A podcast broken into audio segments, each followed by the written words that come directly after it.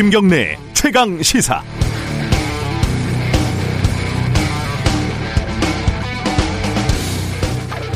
어제 윤석열 검찰총장이 출석한 법사위 국정감사를 보면서 어쩔 수 없이 지난해 칠월 그 혼란스러웠던 인사청문회를 떠올릴 수밖에 없었습니다.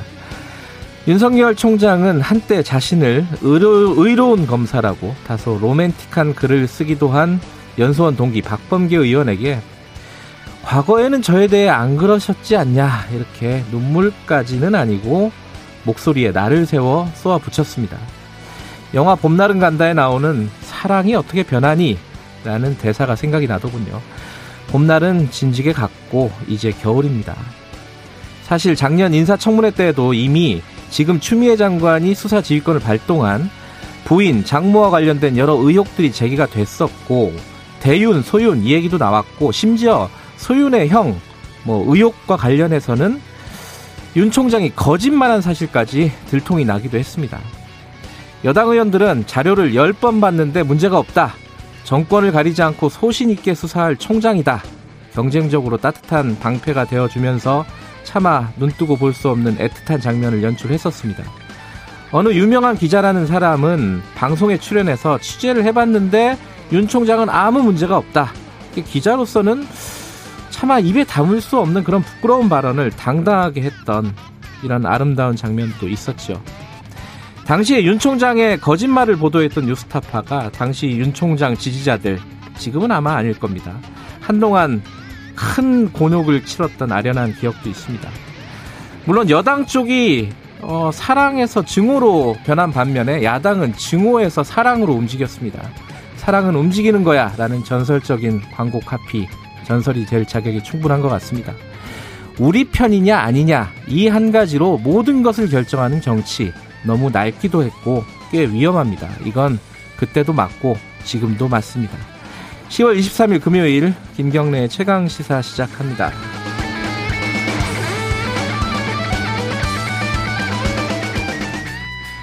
김경래의 최강시사는 유튜브 라이브 열려 있습니다. 실시간 방송 보실 수 있고요. 샵 구칠삼공으로 문자 보내주세요. 짧은 건 오십 원, 긴 건 백 원입니다. 스마트폰 콩 이용하셔도 좋고요. 오늘 뉴스 언박싱 끝나면요. 일부에서는요. 지금 일본에서 어, 방사능 오염수 버린다고 지금 그러고 있잖아요. 바다에다가요. 바다에는 국경이 없습니다. 우리나라까지 영향을 미칠 거고 우리 수산물 어떻게 되는지 전문가 연결해 보고요. 이부에서는 국감 얘기 좀 이어가 보겠습니다. 어제 현장에 있었던 더불어민주당 김남국 의원 목소리를 많이 높였던 분 중에 한 분이죠. 어, 초대했습니다.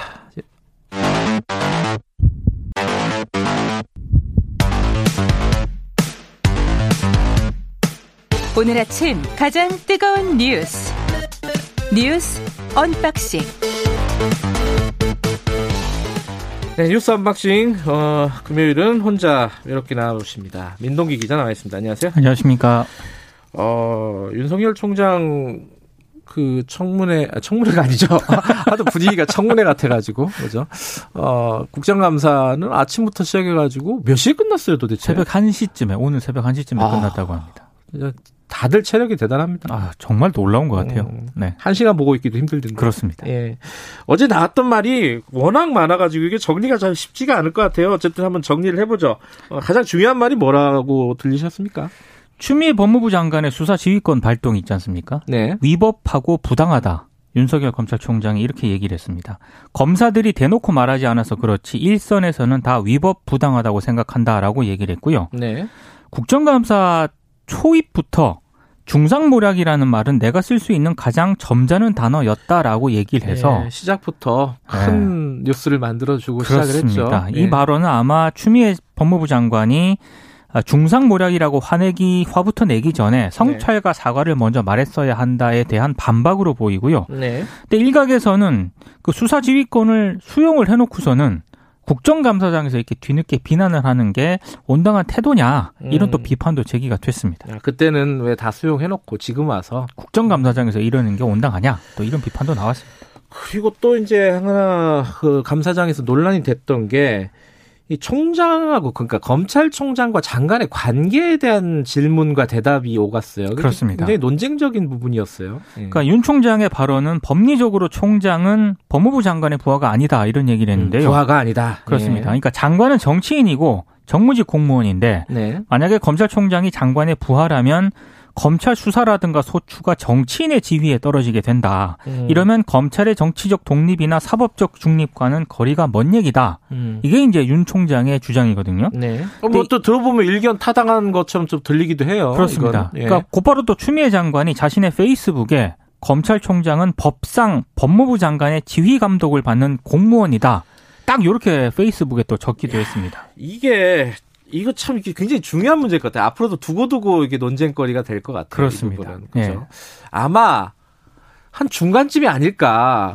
이게 독립이 중요한데 그렇다고 마음대로 하라는 건 아니잖아요. 그렇죠. 그러니까 예. 이게 어, 이 추미애 장관이 얘기한 것과 이 검찰의 독립성을 중요시하는 윤석열 총장이 얘기한 것에 한 어디쯤이 아닐까라고 네. 생각이 들어요. 이건 나중에 좀 진짜 이 법 관련된 책에 뭐 철학 이런 전문가랑 한번 얘기를 나눠보고 싶은 네. 생각도 들더라고요. 그리고 또 하나가 이 중앙지검장 시절에 사주들 언론사 사주들을 만났었잖아요. 네. 이 부분에 대해서는 대답이 좀 모호하더라고요. 뭐라고 했어요? 사실 저 같은 경우는 몇 가지 대답을 듣고 싶은 그런 질문이었는데 그중에 하나였어요? 그중에 오. 하나였는데 그런 거는 즉답을 또 피했습니다. 네. 그러니까 서울중앙지검장 시절 조선중앙일보 사주를 만났느냐 이렇게 물으니까 네. 상대가 있기 때문에 답을 할 수 없다 이렇게 얘기를 했고요. 예. 특히 이제 박범계 더불어민주당 의원이 윤석열의 정의는 선택적 정의라고 생각한다. 음. 이렇게 얘기를 하니까 윤 총장이 그 말이 선택적 의심 아니냐. 음. 그 오프닝에서 얘기한 것처럼 과거에는 나에 대해서 안 그러지 않았느냐 이렇게 되묻기도 했습니다. 어떻게 변하니? 왜 이렇게 변하니? 그때는 안 그러더니 지난해는 안 그러더니 왜 변하느냐 이렇게 이제 되물은 그런 상황이었고요. 이, 이해는 답니다. 심정적으로는. 윤 총장 입장에서는 좀 당황스럽잖아요. 이게. 그러니까 또 윤 총장 입장에서는 본인한테 불리하다 싶은 그런 질문에 대해서는 또 즉답을 피했기 때문에 네. 여러 이제 국감장에서 여러 풍경들이 좀 나왔고요. 상대가 있어서 답을 할 수 없다. 그러면 상대가 있다는 말은 만났다는 뜻이잖아요. 이게. 그러니까 해석이 만났다는 네. 쪽으로 해석이 좀 많은 분들이 하고 음, 있습니다. 그러니까 홍석현 회장과 방상훈, 방상훈 사장, 사장. 네. 만났긴 만났는데 이게 별일은 아니다라는 취지인 것 같아요. 굳이 해석을 하자면은 네. 정확하게 대답을 안 하니까 이게 해석을 근데 해야 되는. 서울중앙지검에 네. 그때 당시 그 해당 언론사 관련 사건이라든가 음. 특히 삼성바이오로직스 수사가 진행이 되고 있었거든요. 네. 근데 중앙일보 같은 경우에는 또 이 삼성하고 또 밀접한 관계가 있지 않습니까? 네. 그래서 그 자체가 좀 부적절했다라는 그런 지적이었는데 네. 거기에 대해서는 좀 즉답을 안 한 거죠. 그리고 어제 사실은 어 여당 의원들은 약간 좀 당황했을 수도 있는 발언이었는데 문재인 대통령이 어떤 메신저를 통해서 총장에게 총선 이후에 뭔가를 전달했다는 거 아니에요? 그러니까 믿을 만한 메신저라는 표현을 썼거든요. 어허. 윤 총장이. 예. 사월 총선 이후에 문재인 대통령으로부터 임기를 마치라는 전언을 들었다. 이렇게 야, 어제 발언을 공개를 했습니다. 이건 또 어떻게 해석을 해야 될지. 그러니까 임기 동안 네. 자신이 흔들림 없이 소임을 다하겠다라는 입장도 밝혔거든요. 네. 그리고 그 발언 이후에 청와대가 이거에 대해서 부인하거나 반박하는 그런 입장도 안 내놨습니다. 그러니까요. 그러니까 이건 사실이라는 그런 얘기인 거죠. 음, 음. 이건 어떻게 받아들이는지 김남국 의원한테 한번 물어봐야 될 것 같습니다. 네. 이제 사실은 여당 쪽에서는 명시적으로 얘기하는 사람들이 그렇게 많지는 않았지만 어쨌든 일부에서는 사퇴하라는 얘기가 나왔거든요. 그렇죠. 이미. 예. 이미 나온 지가 한참 됐는데 대통령의 뜻은 달랐다라는 취지잖아요. 이게. 그것도 이제 총선 이후에 그런 음. 메신저를 통해서 전달을 했다라고 하는 음. 거는 다르게 해석이 가능한 그런 대목입니다. 본격적으로 지금 최근 논란이 되고 있는 옵티머스 라임 사건 관련해서 좀 여쭤보면은 옵티머스 관련해서는 어, 검찰이 수사를 제대로 못한 거 아니냐는 질타가 좀 있었습니다. 그러니까 이게 대표적인 게 이제 전파진흥원이거든요. 네.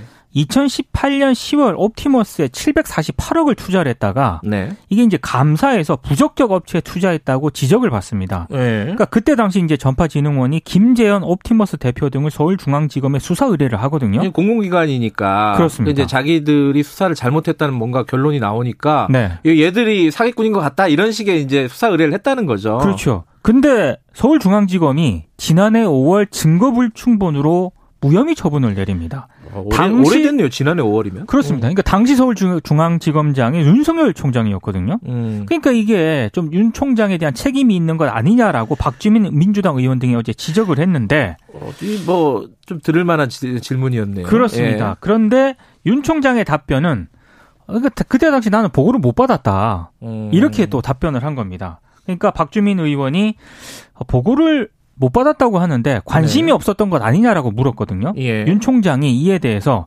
내용을 알아야 관심을 갖지 않겠느냐면서 끝까지 자신의 책임을 인정을 하지 않았습니다.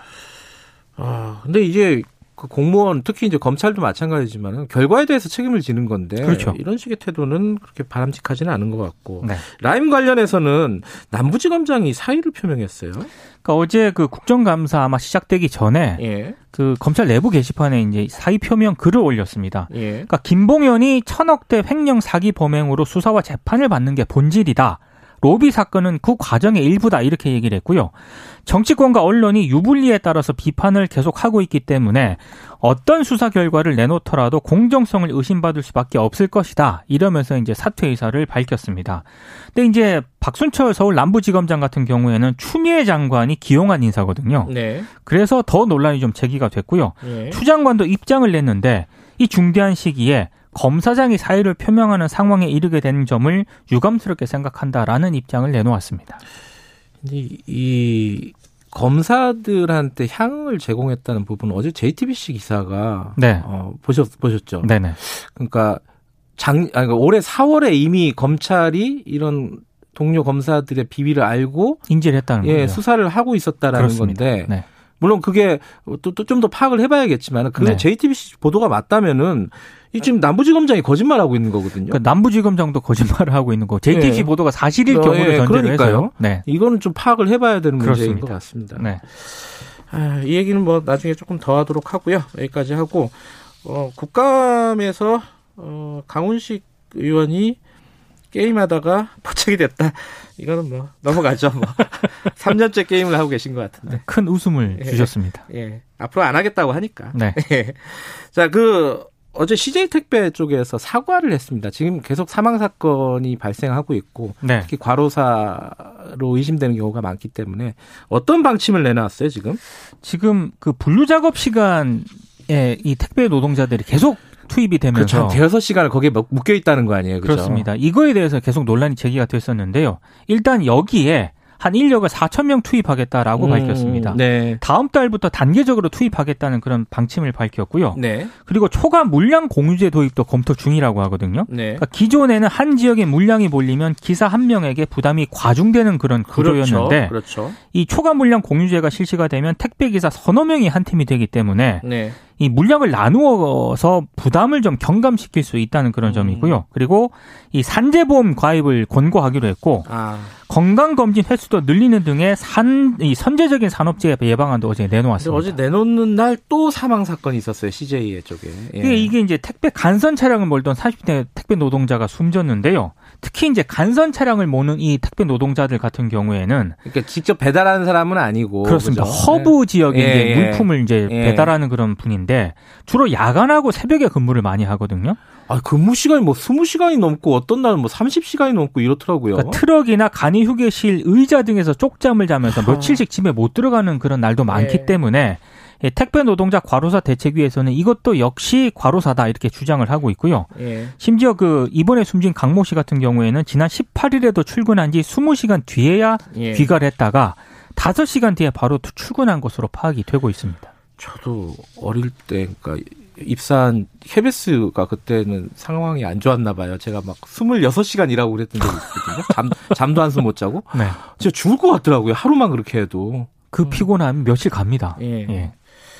어, 시간이 없어도 이건 간단하게 좀 말씀을 드려야 될 것 같습니다. 그 독감 백신 때문에 사망한 사람들이 지금 급격하게 늘어났습니다. 아, 때문은 아니고 즉 어, 백신을 맞고 그 네. 이후에 숨진 사람들이 그러니까 예. 이십팔 건 발생을 했거든요. 아이고야. 이것도 이제 서울, 경기 등 수도권을 포함해서 열두 개 시도에서 발생을 했는데 일단 질병, 보건당국은 독감 백신과 사망 간의 인과관계가 확인되지 않았기 때문에 네. 일단 접종은 예정대로 진행을 하겠다라는 그런 입장인데요. 네.